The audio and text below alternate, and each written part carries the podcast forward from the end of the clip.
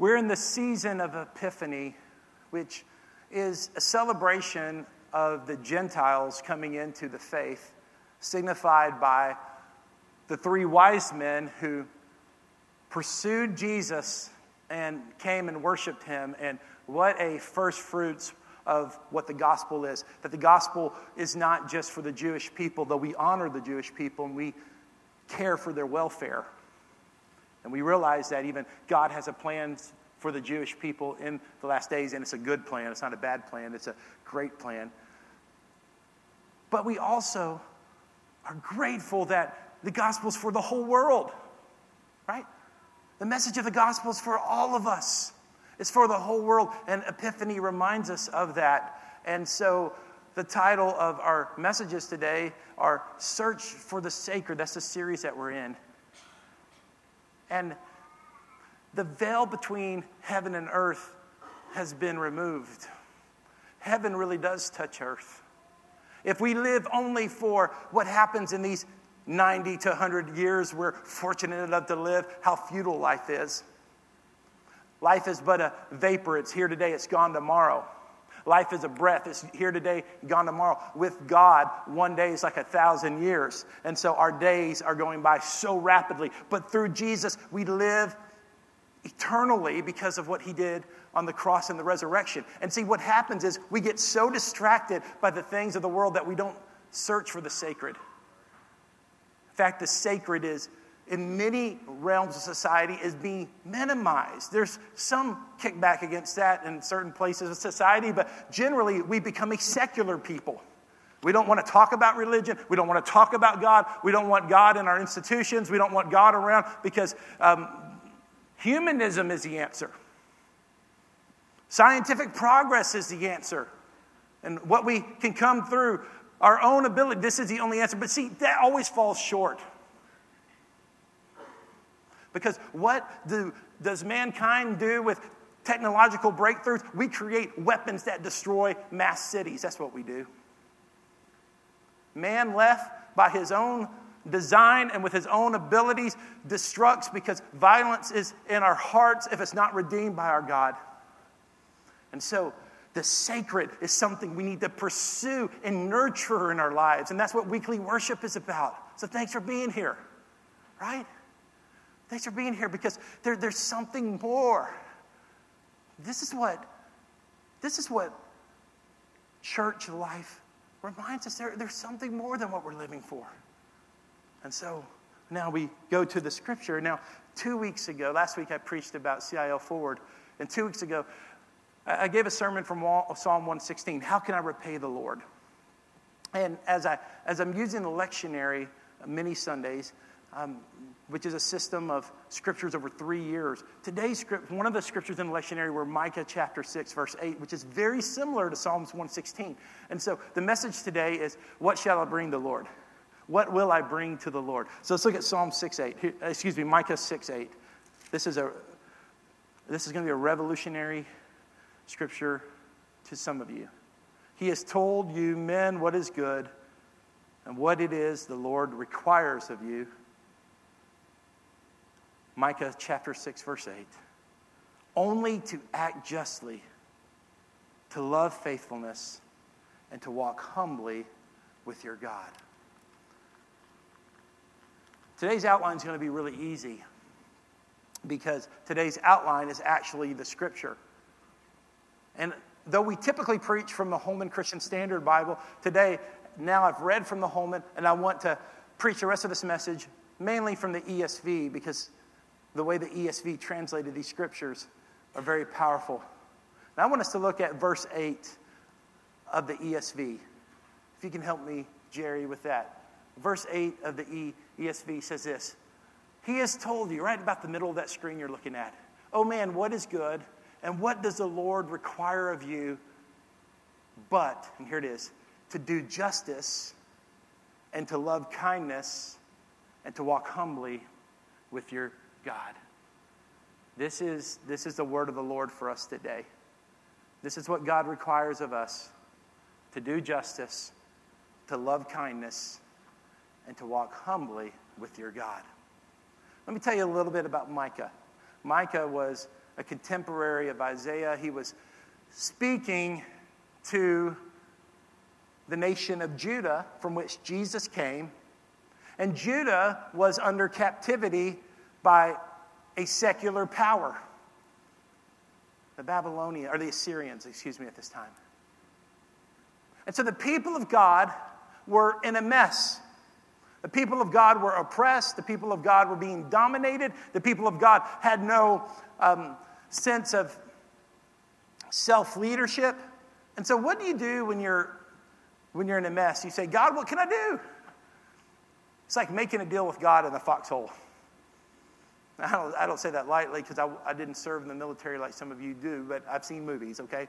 So let me just, just full revelation right there. But we've all been in that. Okay, I've been before, I remember in high school before I take a test. God, if you help me pass this test, I will go to youth camp this summer, God. God, if, if, if you help me get this job, I'll never, I'll never miss church again. Or I'll never. We make these kind of deals with God, don't we? And, and then we, we typically don't have the intellectual discipline to remember them because they have to come from the heart. They just come from here, from the mouth, and the head. It makes no difference. It has to come from the Holy Spirit transforming your heart. You can only fake it so long. So here is what the people did. They said, God, you know, what can we do? What can we do to get right with you, God? So, starting with verse 6, because I want to give you some more context, Micah responds this way What should I bring? Let's go to the ESV. What shall, with what shall I come before the Lord and, buy myself, uh, and bow myself before God on high? Shall I come with him? With burnt offerings. Well, that's what the people of many hundreds of years ago did in that early development of Judaism? Should I bring with calves a year old? And then there's a, a quantitative question here. Will the Lord be pleased with thousands of rams and with ten thousands of rivers of oil? It's as if to say, if I paid God a million bucks, would he be pleased? Lord, if I had a $10 million tithe, would that please you? I'd like to try the Lord at that, wouldn't you? Or, or maybe it's this, this um, sense of subtle legalism that we have. What can I do to earn God's favor? If I become a pastor, will that accept you, God? If I become a 242 group leader, will that accept, would you accept me, God? Uh, if I become a religious expert and I can be the guy at the Bible study who uh, knows the Greek and knows all the, uh, you know, the contextual things, will that please you, God? Well, what will please you? I mean, what is enough to please God? Right? How, how, how often are you going to have to come to church to please God? How many years does it take? After five years, are you a qualified Christian? What's it going to take to please God? And then this is kind of this exaggerated hyperbole that Micah has. Because in verse 7, then he says something that, that has some spiritual roots, but is something that is also has an evil to it. Shall I give my firstborn for my transgression? Well, the god of Molech was an evil god which with people would sacrifice their babies. And we know that, that God asked for the firstborn, but he didn't ask for us to give our firstborn. And so there's a little bit of should we say even sarcasm here? Shall I give my firstborn for my transgressions, the fruit of my body for the sin of my soul? He has told you, man, what is good. And here's the thing what does the Lord require of you but to do justice and to love kindness and to walk humbly with God. Already in the old covenant, God is moving people from external things that earn God's favor to internal transformation. He's pointing us to what we can't do for ourselves to be people of justice, to be people of kindness, to be people of humility. You cannot manufacture that on the outside for very long. It has to come from the inside. So let, us talk a little bit about these three things the Lord wants from us. Because I believe Micah 6 8 is a scripture for our generation. I already told you that there may, there, I believe someone here, this is a, a, a life scripture for you, maybe more than one. But this is, this is a very relevant scripture to this generation, especially to this American culture that we live in. And, and th- this is where we live. These are our people. This is what we're called to do. I'm called to be a missionary to suburbia America. That's what God's called me to do. So, the outline, you can write it down yourself. Here's the first thing is do justice. What's the Bible talking about? Justice is a kind of a cool word right now. It's a trendy word. Social justice. I believe in social justice, and I believe evangelicals should be more involved in social justice. Social justice means that we care not just for the condition of man's soul in eternity, though that's a primary motivation. Uh, we, we, we care about what's happening today. We, we care about justice. And as I mentioned the unborn earlier, I, I've I cared so deeply about that issue. But part of being pro life is also to not only care for the unborn, but to care for those on death row to make sure they're getting, they're getting due justice. To make sure that the court systems are not in balance as in a way to oppress those who don't have accurate representation. This is a pro life issue. No one should be the victim of capital punishment if they have not had fair representation and if the system has been uh, rigged against them. And we could go on and on and on. Between the embryo and between our senior citizens who are vulnerable to euthanasia. That, that matters. That matters. We're pro life people from conception to, to the last breath. We care about the quality of people's life, and we care that they have the opportunity to live and breathe and to be um, who God's called them to be. So, so this, this, is, this is part of doing justice. Justice is to uphold God's standards, to uphold God's perspective, to uphold what God wants to happen. That's why we care about genocide. And genocide is happening in the world that we live in. And we ought to read the Bible and read the scriptures and go to our Bible studies and go to our 242 groups. I've already promoted those and do all of these things that internally transform us and at the same time not close our eyes to the darkness of the world, not close our eyes to the genocide that's been happening in Africa with no concern. We're not concerned about the genocide in Africa because there's not an emotional connection for most of us. We're concerned more with genocide in Europe than we are in Africa. But there needs to be transformation there. The fact that people are starving today.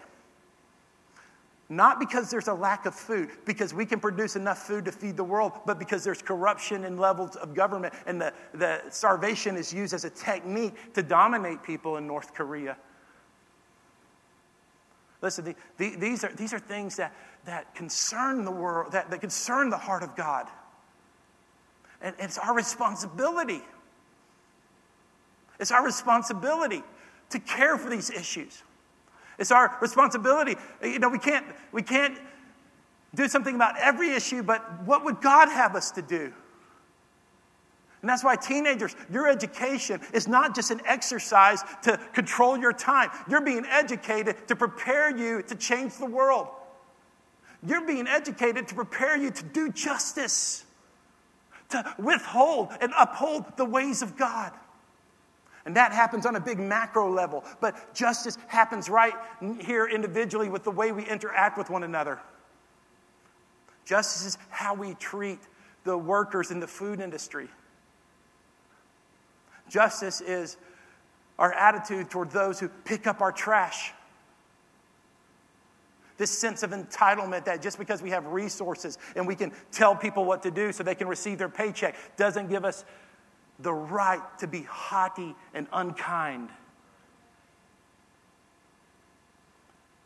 Justice means that we're involved with the issues of our day. And we got to keep this fire burning within us because it drifts, it drifts, it drifts. I remember There's a man who used to go to this church a long time ago, and probably I would be surprised if anyone in this room knew him because he wasn't highly engaged. And um, so this is probably seven, eight years ago. And we're going to lunch, and I'm sharing something with him about like this. It's like a one on one conversation. At the time, I'm 34, 33, 34. And this guy's listening to me, and uh, we're at a nice restaurant. He picked up the bill afterwards, so I'm grateful for that still. And we're eating, we're having a good time. And he and this guy, he had been in ministry before. Now he was a successful businessman. So I'm, I'm saying we got to do something. At that time, it was Darfur. Uh, you know, we got to do something about Darfur. We got to make a difference. And finally, he said, "Aaron, can I just tell you something?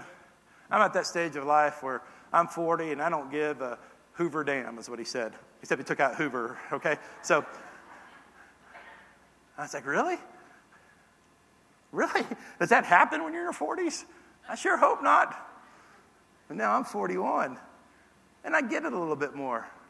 The, the um, idealism of youth begins to fade if we don't watch it. The fire begins to diminish. But Micah 6 8 says, listen, this is what the Lord wants. He doesn't just want your money. Okay? It's not enough just to write your tithes check and just let God leave you alone. Hey, you're hearing this from a preacher right now, right? Okay? You know, we're like, send the tithe in, send the tithe. But I'm just saying that if, if, if, if you're doing that, but you don't care about justice, you're not reflecting God's heart. Okay? It, it, it's, it's this, the 40s and the 50s and now the 60s, and we'll throw the 70s in too. Uh, it's different than it used to be. This is a time of influence. This, this is a time of leadership. This is a time for us to do God's work. And, and so we've, we've got to continue to position our hearts so it's soft and pliable and, and there's a fire within it to do justice for the things of God, to do the work that He's called us to do, and to be the people He's called us to, to be. Here's the second observation from the scripture. And you've already filled in the blank, haven't you? Are you that smart? Have you figured out what the, one, the second one is? If you got the ESV, you know it's to love kindness. It's to love kindness. And the reason I picked the ESV because it used the word kindness. Because I think the word kindness is um, the word for the younger generation. We have three generations that are the predominant generations in our church. And you're like, are we talking about generations again? What do I mean by that? Simply, the year you born determines how you process the world. Okay, so the two biggest generations in society are the baby boomers, the millennials, then you got us Gen Xers, which I am. We're kind of just stuck in between. So sometimes I feel like a millennial, sometimes I feel like a baby boomer. That's why I'm good. It's good that I'm your pastor. I'm trying to bridge the gap here.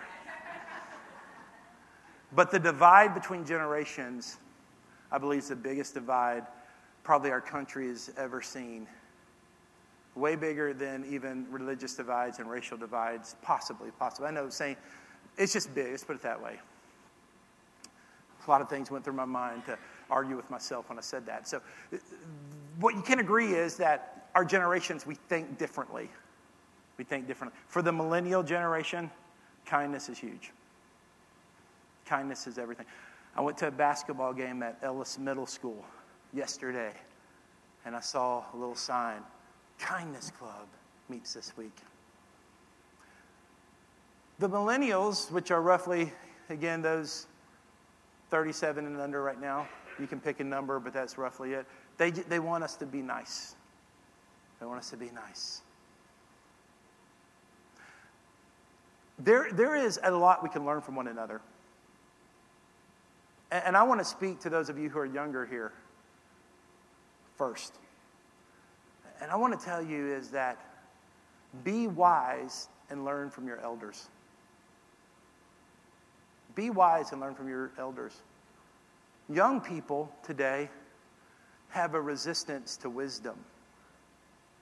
And there's a mocking spirit that is cutting off a source of wisdom that God has for us. And God has given us parents and grandparents and people we go to church to as, as great rivers of wisdom for us. And, and I, I want to encourage those who are younger here to listen to the older generation. and to us in the older generation. Now, I want to encourage us to listen to the younger generation. And what the younger generation is saying, and don't underestimate the power of the statement. They're saying, be nice. You can stand for truth, just be nice about it. And be kind. Do you know what the word kind means? Kindness, um, there's a word ken, which means family. It means treat people like your own family. That's when family's working well. But that kind of tribal mindset where we take care of our tribe, we take care of our family, we take care of our people, um, kindness says we're going to do that to everyone. We're, we're going to treat everyone. We're going to fill them with family like feelings. And the most transformational teaching of Jesus comes from the Sermon on the Mount and the Beatitudes. And I want to share, remind you of a couple of those today. Matthew 5 7 says this Blessed are the merciful, for they will they shall receive mercy. One of the things I love about being a pastor is the ability to be merciful. Because I'm telling you, life is messy. And if you're involved in a church, a church that represents the heart of Jesus, we are people of mercy. In that same sermon in verse 9, as we're just kind of skipping around a little bit, Jesus said this Blessed are happy are the peacemakers, for they shall be called the sons, the daughters of God. When you go around and you make peace, and the places where you go, there's more of God's peace. People say, that one belongs to Jesus. Everywhere you go there's strife, if wherever you go there's conflict, you're not operating in our family characteristics. The power of kindness. Listen, kindness can change the world. Why? Because it reflects the fruits of the Holy Spirit. It's the power of the Holy Spirit to change the world. And for those of us who are older, if we can tap into the power of that, and we, if we could try to understand that a primary goal of the, gen, the, the younger generation is for us to be kind and nice, then we can stand up for justice uphold God's standards with kindness. Amen? Here's the last one walk humbly before your God. Walk humbly before your God. Don't be arrogant.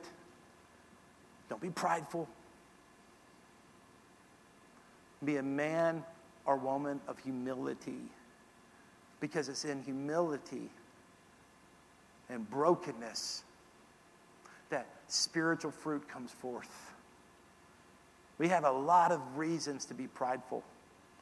We're people with access to wealth. We're people with access to education. We're people with access to opportunities. There's a lot of things to be prideful for, and that's why it takes much discipline and it takes um, a softening. It takes, it takes an effort. when I say an effort, it's a, it's a positioning more than an effort. Can I say that? We position ourselves to be humble. We, we get underneath the waterfall of God's grace and mercy. And we can just step right on out, can't we? we just step right on out, and, and, and we're right by it and we're missing it. The Lord says, position yourself to be humble before the Lord, humble before His presence. Matthew 5 5, Jesus said these words Blessed are the meek, for they shall inherit the earth.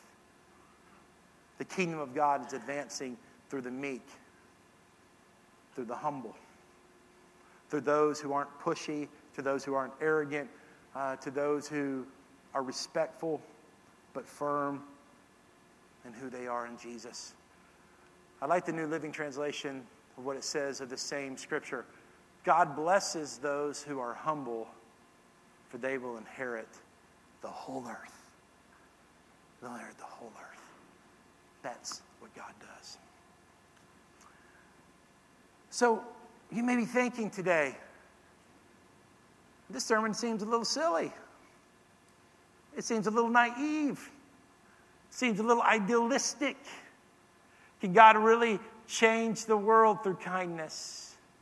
Does God really use humble men and women? Can someone who is living in Gallatin, Tennessee, or Goodlettsville, or Hendersonville, or Nashville, um, can someone really do justice? Or is justice just for the Red Cross? Is justice just for the United Nations? Is justice just for the government? Nonsense. Justice is our responsibility.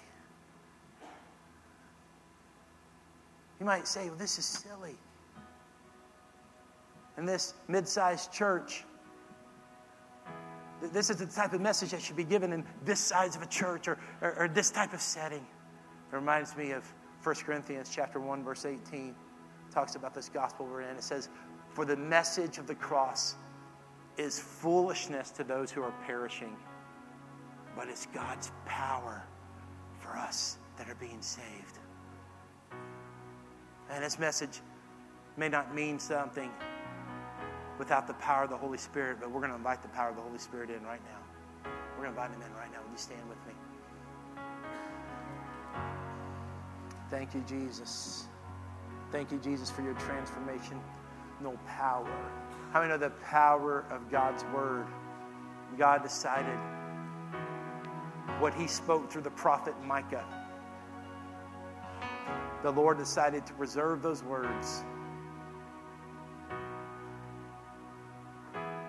the scribes and the translators and the Bible societies preserve those words for you. It's a gift for you. Listen, the scripture is a gift for you, ancient wisdom. Go try to find, go try to find transformational power through something in the mass media this afternoon. It won't happen. Go try to find transformational power through something in literature only today. I know the Bible is literature. Very rarely would it happen. Not. Go try to find transformational power through a song. Yes, a song does change us, but very rarely. Every good and perfect gift is from above. But the power of Scripture, there's an anointing on the Scripture. Listen to me, there's an anointing on God's Word. There's an anointing for those who receive. Some of you say it's old, it's foolish, it's not relevant to my life. That's because you're resisting the power of the Holy Spirit right now. But for those of us who are being saved, it's the power of God right now. It's the power of God for transformational power. And the Lord just shook some of you up. Some of you, He is shaking up your convenient life and He says, Do justice. What, will, what shall I bring to the Lord? Am I just going to bring my stuff? Am I just going to bring the religious practice that I've known. The Lord says, No, you do justice and you love kindly and you walk humbly before, the, before, before God. And how do you do it? You don't do that on your own. You do that through transformation, through God transforming your heart and changing you. We just thank you. We love you, Lord. We love you, Lord. The table of the Lord, we're going to open it up this morning. And you don't have to take communion. A lot of times, Christian people don't take communion. Often, I'm not able to get to the communion because I'm ministering, I'm praying with people. But we're going to open it up today, and we're going to give you a chance. If you want to take communion, you can do so with a friend, you can do so um, by yourself. Whatever the case is, I won't give further instructions because I'm about to, I'm about to dismiss uh, or, or give our benediction for this morning's service. For those of you who are believers and Christians, can I just say something to you? I felt this in worship today. Is uh, the spiritual temperature of this service has always been hot. It's always been a first fruit. It, it's diminishing a bit. And I, I just want to tell you that because if, if, if when you bring your heart in your worship, it, it makes a difference. Okay? And, and I, I, debated whether to say that because it, kind of makes people nervous. Oh no, we're not making the pastor happy. It's not that, okay? It's not that. It's just I know I just felt this is that, and Beth and I have talked about it. it it's the spiritual temperature at the 9 a.m. service. It's not what it once was, just before before Thanksgiving. And I know some people are checking out God, and it's not your fault. But for those of you who are believers, bring bring your heart to the service. Bring your heart to the service, because your heart changes people around. If it's all just the spiritual energy coming from here, it has little effect because the Bible says one can put a thousand to flight, two can put 10,000 to flight. Listen, when we all come together and we say the, the gospel is alive, the story is alive, it's alive in me, and I'm bringing it here so that those who don't know it can feel it and understand it, and heaven touches earth, right? Amen.